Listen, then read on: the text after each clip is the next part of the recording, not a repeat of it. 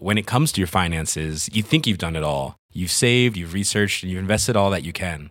Now it's time to take those investments to the next level by using the brand behind every great investor, Yahoo Finance. As America's number one finance destination, Yahoo Finance has everything you need, whether you're a seasoned trader or just dipping your toes into the market. Join the millions of investors who trust Yahoo Finance to guide them on their financial journey. For comprehensive financial news and analysis, visit yahoofinance.com, the number one financial destination, yahoofinance.com. Many of us have those stubborn pounds that seem impossible to lose, no matter how good we eat or how hard we work out. My solution is PlushCare. PlushCare is a leading telehealth provider with doctors who are there for you day and night to partner with you in your weight loss journey. They can prescribe FDA-approved weight loss medications like Wegovy and Zepbound for those who qualify. Plus, they accept most insurance plans. To get started, visit plushcare.com slash weight loss. That's plushcare.com slash weight loss.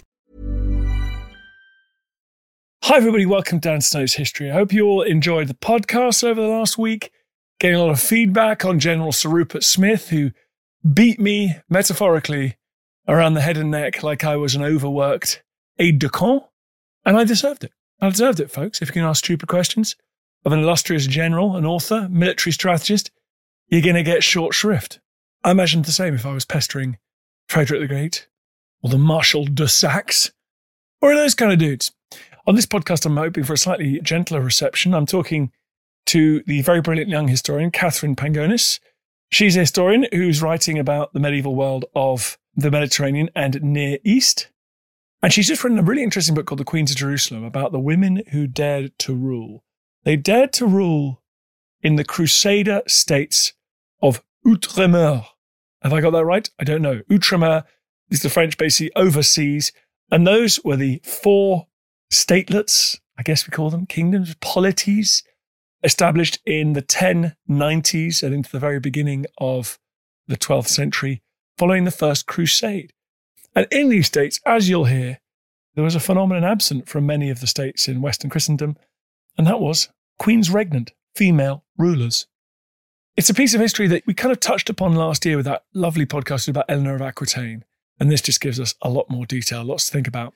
If you wish to go and watch medieval history, then the place for you to do that, it's at historyhit.tv.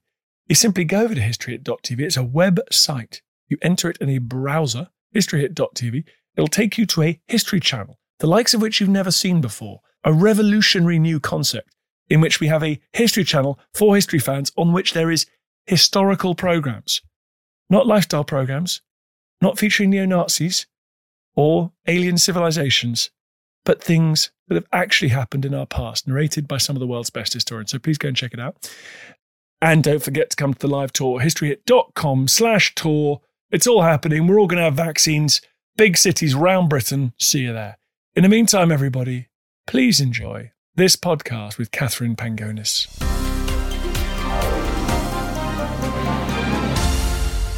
Katherine, thank you very much for coming on the podcast. Thanks for having me. I'm excited to be here. So, what are the Crusader states and how long are they there for? It's a very good place to start. So, the Crusader states are territories in the Middle East that were carved out by the Crusaders, who mainly came from Western Southern Europe over to the Holy Land at the end of the 11th century. And then they colonized or proto colonized mainly in the end of the 11th century and the beginning of the 12th century.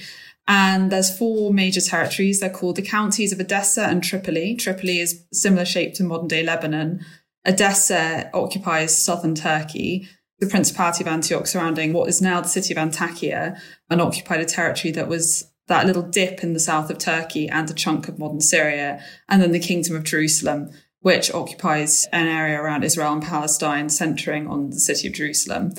And there were states carved out by these people and ruled as sort of outposts of Christianity in the East. And they squabbled a lot between each other for power and sort of suzerainty. But really, the Kingdom of Jerusalem was the most important territory. And the King of Jerusalem had most of the power in that region. And are they just mini versions of European states, or is it something fundamentally different? Like, is it a place as you suggest in your book, where, for example, women could exercise power. Are there important differences to the states of Christendom which these colonizers have come from?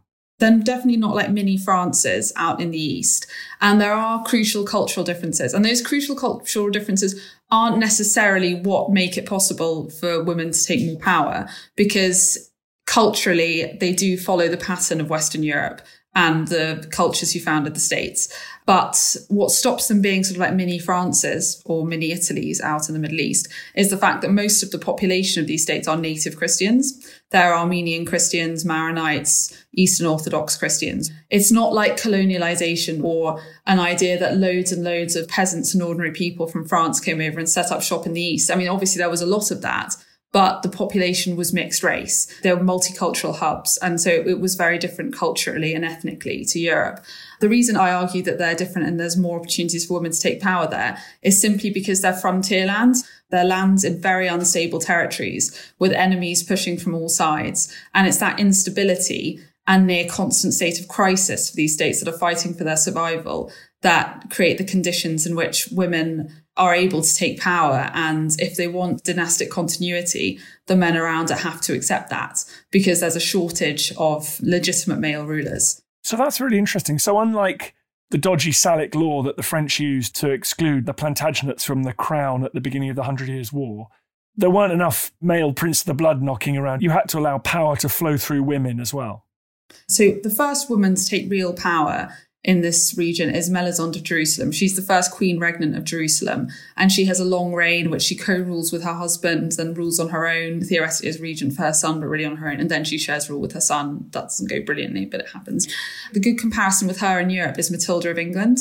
Their inheritance should have followed a similar pattern. They were both declared their father's heirs, and the big difference is that Melisande was able to succeed to the throne relatively simply, whereas Matilda was not able to, and it plunged England into the anarchy, this decades long civil war.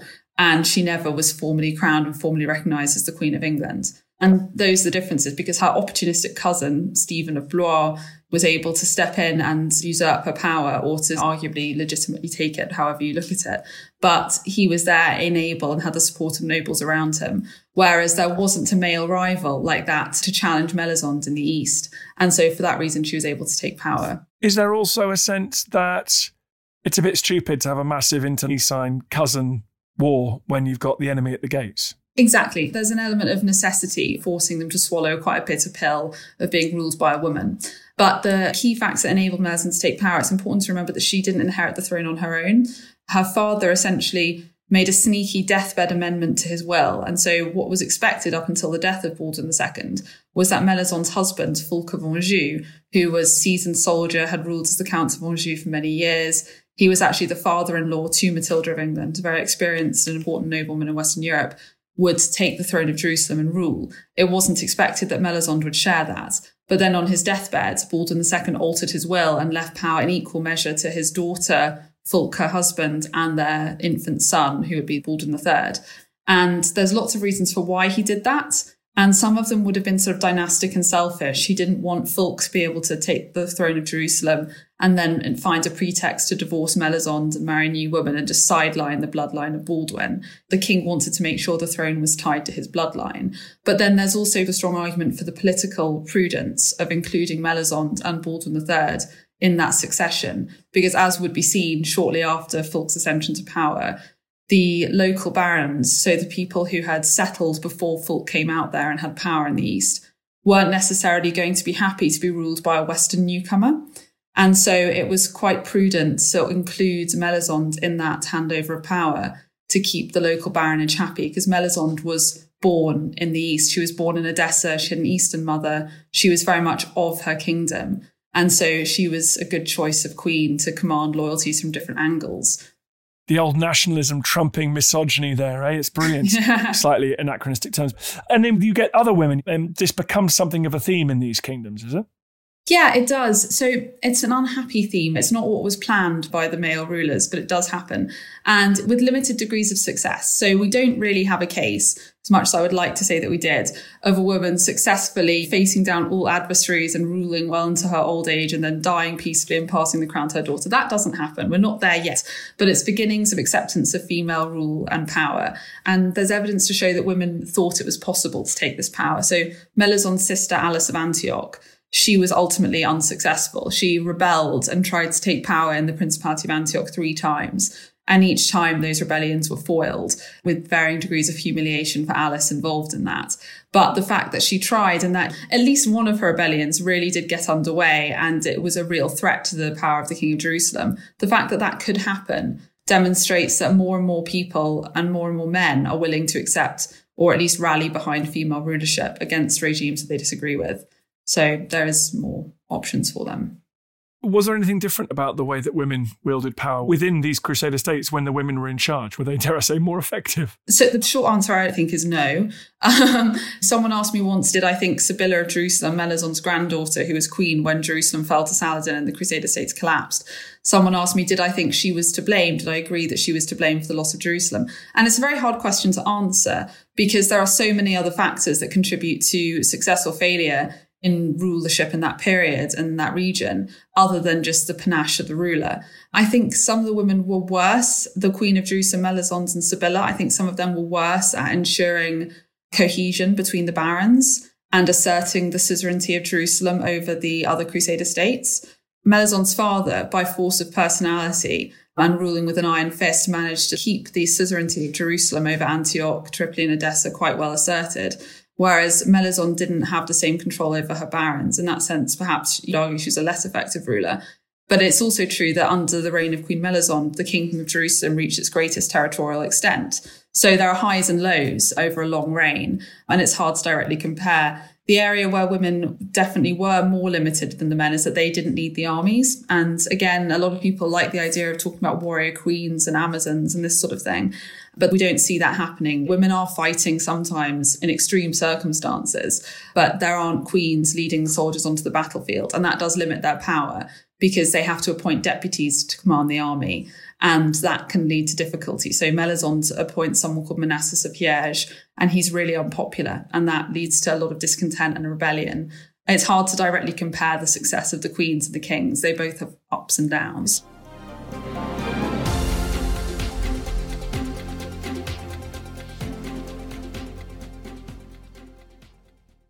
Hello, this is David Runciman, and I want to tell you about the new series of Talking Politics History of Ideas. This time, I'll be looking at the thinkers who ripped the mask off modern politics to show us what was really going on. From Rousseau to Rosa Luxemburg, stories of inequality, suffering, revolution, and change. A history of political thinking for a world emerging from lockdown and wondering what comes next. Just subscribe to Talking Politics History of Ideas wherever you get your podcasts.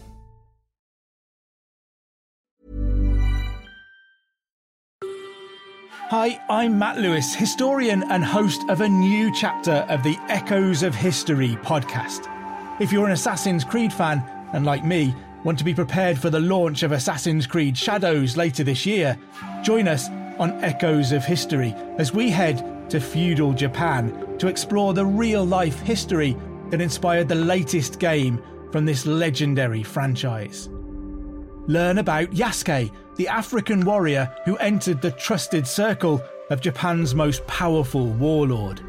Hear accounts of cultures colliding when Portuguese missionaries landed on Japanese shores, and follow Japan's journey through years of division and bitter warfare to unification at the dawn of the modern era.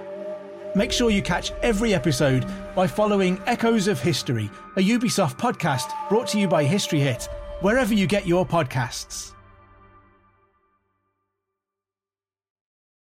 How would you like to look five years younger? In a clinical study, people that had volume added with Juvederm Voluma XC in the cheeks perceived themselves as looking five years younger at six months after treatment. Look younger, feel like you. Add volume for lift and contour in the cheeks with Juvederm Voluma XC. Reverse signs of aging by adding volume to smooth laugh lines with Juvederm Vollure XC. For important safety information and to find a licensed specialist, visit juvederm.com. That's J U V E D E R M.com. Not for people with severe allergic reactions, allergies to lidocaine, or the proteins used in Juvederm. Common side effects include injection site redness, swelling, pain, tenderness, firmness, lumps, bumps, bruising, discoloration, or itching. There's a risk of unintentional injection into a blood vessel, which can cause vision abnormalities, blindness, stroke, temporary scabs, or scarring. Talk to a licensed specialist to find out if it's right for you. When it comes to your finances, you think you've done it all. You've saved, you've researched, and you've invested all that you can. Now it's time to take those investments to the next level by using the brand behind every great investor, Yahoo Finance. As America's number one finance destination, Yahoo Finance has everything you need, whether you're a seasoned trader or just dipping your toes into the market. Join the millions of investors who trust Yahoo Finance to guide them on their financial journey. For comprehensive financial news and analysis, visit yahoofinance.com, the number one financial destination, yahoofinance.com.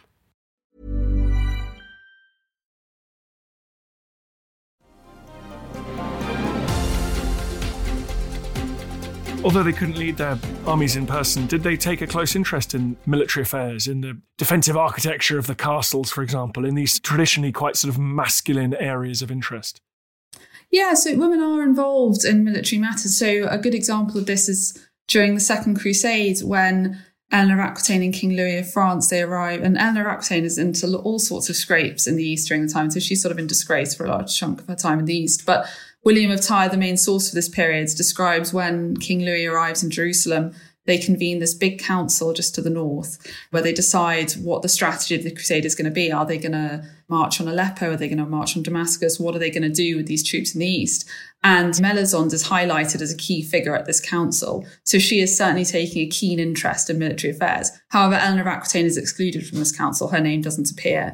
And whether that's to do with the fact that Eleanor isn't queen regnant of France, although she is the ruler of Aquitaine, which commands many vassals, or because she's in disgrace for some reason. It's not clear why she's not at that council, but Melisande is.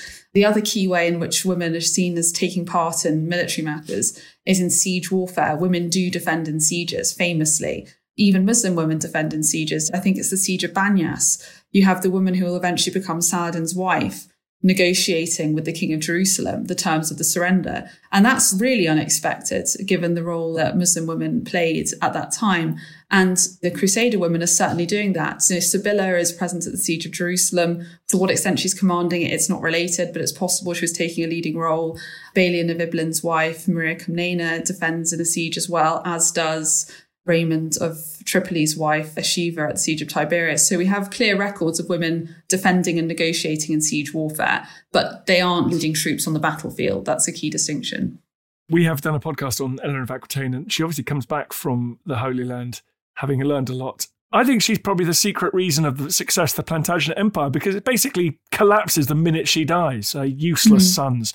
anyway, we're not talking about her. Were these women prepared for office? Were they given education? This is a great question. It's case by case basis, and it depends on the foresight of the father and whether or not the father or the one who leaves them power believes that there's a good chance that they will have to play a role governing. So the best examples to use there are Melisande of Jerusalem, who we've talked about already, and her granddaughter Sibylla of Jerusalem. Melisande is the oldest of four daughters, and from her early teens, she is present at meetings of the High Council, and she is standing witness to charters. And there's arguments say that her father was only doing that to demonstrate her position as the heir, to attract a better husband, whatever, or he's preparing her for rule. And whatever his reason for including her in the High Council meetings, she is there and she is witnessing charters and she is learning the business of governing. And we can see that in the way her reign pans out because she's a deft politician and she has the respect of the chroniclers. In contrast, Sibylla of Jerusalem is the eldest child, but she has a younger brother. So her younger brother is going to inherit and her parents' marriage is dissolved when she's still a young child and she's sent off to live at a nunnery. And she would have received some form of education there but it was not like sort of hands-on work experience in the governing of the kingdom. She probably would have been educated in church latin and the like.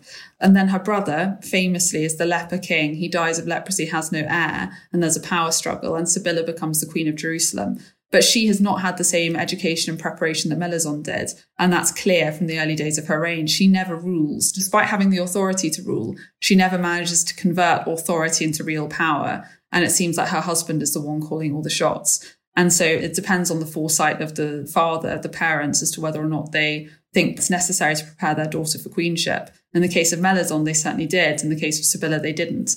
And the proof is in the pudding of their reigns, whether or not they were prepared. What about now coming on to you writing this book? How much did you have to peel back layers of historiography, the previous histories written by men who were predisposed to marginalize the role of women? Yeah, it's a really interesting one. It's been really rewarding. Even a lot of the historians that I really, really respect Christopher Tyerman is leading expert on the Crusades, and I've really relied on his work in many areas. But in his big book, God's War, which is the one I had at A level and things, when he's talking about Alice of Antioch, he does still dismiss her. And there is this trend, even among really brilliant historians, to just not focus on the roles that these women played and to just follow the traditional narrative around them. And the traditional narrative around Alice of Antioch is that she's a manipulative, power hungry, ill prepared menace. And she's usually just resigned like that. And even, you know, other more popular historians like Zoe Oldenbourg, who wrote a big book on the Crusades and is obviously a woman, likewise calls her flighty and silly and things like that in her book. And there's just this casual dismissal of this quite important historical figure. And so it was more about scrubbing away those assumptions and just going back to the primary evidence and trying not to look through the lens of more recent historians. And again, Hans Eberhard Mayer, he's one of the best historians of the Crusades, and I've read a lot of his work. Even he just uses this funny language to talk about Queen Melisande. He talks about her tentacles extending to Nablus and things like that. And I'm like, why are we using that language? The same for Alice. So it was more about trying to go back to the primary material, William of Tyre and other chronicles, and look at what they're saying without going with the assumption that I'm going to agree with the judgments that he's made and just try and look at actually what these women have done and then piece together a slightly more neutral image of them. And so I think Alice of Antioch does still come across as rash, as not making the best decisions. It's definitely power hungry. But then I'm trying to contextualize that with the fact that if she doesn't fight for power, then she's going to have a pretty miserable life. And so it's not sort of vaulting ambition that's causing her to fight in this way. It's quite a reasonable desire to create a better life for herself and for her children. And then contextualizing that within the fact that everyone and all the politicians and rulers in the medieval Middle East are power hungry and fighting for more land. That's just the thing. Everyone's got dynastic ambition. Everyone wants more land. Everyone wants more power. So to dismiss her and be critical of her because of that just doesn't really hold water when you compare to the other crusaders. She had tentacles Rich the Lionheart had an iron fist. Yeah, tentacles like, versus an iron fist. It's just so ridiculous. Yeah. I've never really studied the Crusader states and I've always been fascinated by them though. But did they understand how fragile they were? Was there always a sense that these were potentially pretty transient entities? Or did these people think they were building dynasties and it would be like the Baltic Crusades, the Germanic Crusades in Eastern Europe, and you'd be conquering bits of territory and it would be forever bits of Christendom? I mean, did it feel permanent? They wanted it to be permanent, that's for sure. And it's hard to glean what extent they actually were aware of their own fragility is hard to tell because when you read Crusader Chronicles and things written by William of Tyre, who's a brilliant historian, by the way, I think he's one of the greatest historians in the Middle Ages in terms of big picture analysis as well as original research and things. But if you read his chronicle, you don't get the impression that the kingdom of Jerusalem is like a tiny fragile principality the size of Wales. You sort of think you're dealing with something on par with the Byzantine Empire from the grandeur, the way he talks about it and its significance. And it just wasn't. It wasn't an international player in the way that France or Constantinople were. And to what extent that William is part of the propaganda machine and the chronicles are part of that propaganda, you have to weigh that up as a historian. I think they always knew that they were on borrowed time certainly they would have been aware of their fragility for sure because you're losing and regaining fortresses all the time. Like I mentioned the siege of Banyas. I mean, that fortress changes hands several times. The Crusader states in general are there for about 200 years, but those key four in their entirety are only there for under a century. And life expectancy there is lower. So, you know, life expectancy for a native king in Jerusalem is about 26, as opposed to about 56 in France and England. So there is a fragility that they're aware of and Edessa is lost. That's what causes the Second Crusade. And that's a major territory. It's just lost. And the princes of Antioch are repeatedly killed. Two princes of Antioch have their heads cut off and sent to the Caliph of Baghdad. There's definitely a sense of their own fragility. I mean, I think the propaganda they're putting out is that the kingdom of Jerusalem is Christian and they will hold it forever. But they know there's a very real risk, especially when Saladin comes to power they know they're really at risk. And I think that fear causes a good deal of desperation. And that can be part of what led to the fracture the, towards the end. Let's finish up on the Queens again. Did they have any legacy? I mean, is it useful to think about Eleanor of Aquitaine and her experience in the Holy Land and what she might have gleaned there in terms of wielding actual power and influence? Or do you think this was an interesting experiment in royal government that sadly didn't go anywhere for another couple hundred years? It's an interesting question. I think there's no way that Eleanor of Aquitaine didn't find her crusade experience on crusade thought provoking, at least. I mean, while she was over there, not only did she become embroiled with this scandal, of this affair or not with her uncle, but she met Melisande of Jerusalem and she met Constance of Antioch. And she saw these women, she saw Melisande wielding power. She saw Melisande sitting in a war councils, which she was excluded from. She would have seen that this was possible and this was happening. And I think that would definitely have motivated her to seize more agency because after the crusade, she goes back, she has her marriage sort of hastily patched up in Rome, goes home, has another daughter, and then that marriage is over. And very quickly, she marries Henry Plantagenet. And that decision, and that's when her career really takes off, and she really becomes a very forceful player on the European stage. And I don't think that it's a coincidence that it came out. I think that trip to the East would have been a game changer in her view of the world and her own ambition, for sure. Yeah, she runs England for her husband and sons. Yeah. Thank you so much, Katherine, for coming on this podcast. I really, really enjoyed that. Tell us what the book is called The Queens of Jerusalem. Go and buy it, everyone. It's a fantastic book. Katherine, thank you very much. Thank you. I feel the hand of history upon our shoulders. All this tradition of ours, our school history, our songs, this part of the history of our country, all were gone and finished. Hi, everybody. Just a quick message at the end of this podcast. I'm currently sheltering in a small, windswept building on a piece of rock in the Bristol Channel called Lundy. I'm here to make a podcast. I'm here enduring weather that, frankly, is apocalyptic because I want to get some great podcast material for you guys. In return, I've got a little tiny favor to ask.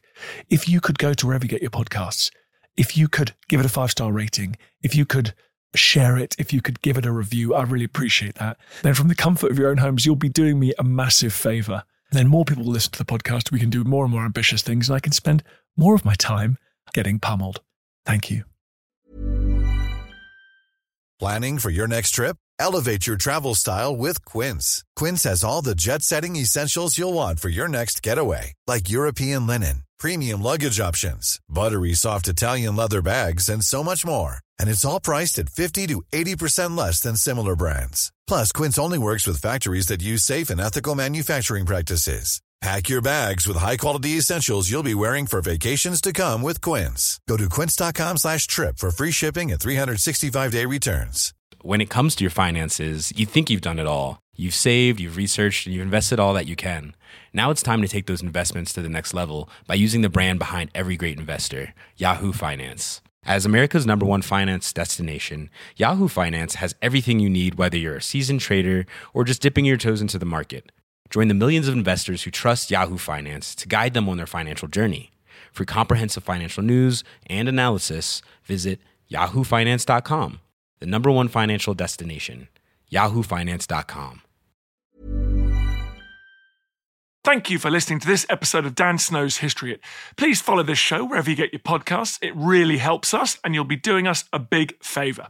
Don't forget, you can also listen to all of these podcasts ad free and watch hundreds of TV documentaries when you subscribe at historyhit.com slash subscribe. As a special gift, you can also get your first three months for just £1 a month when you use code Dan Snow at checkout.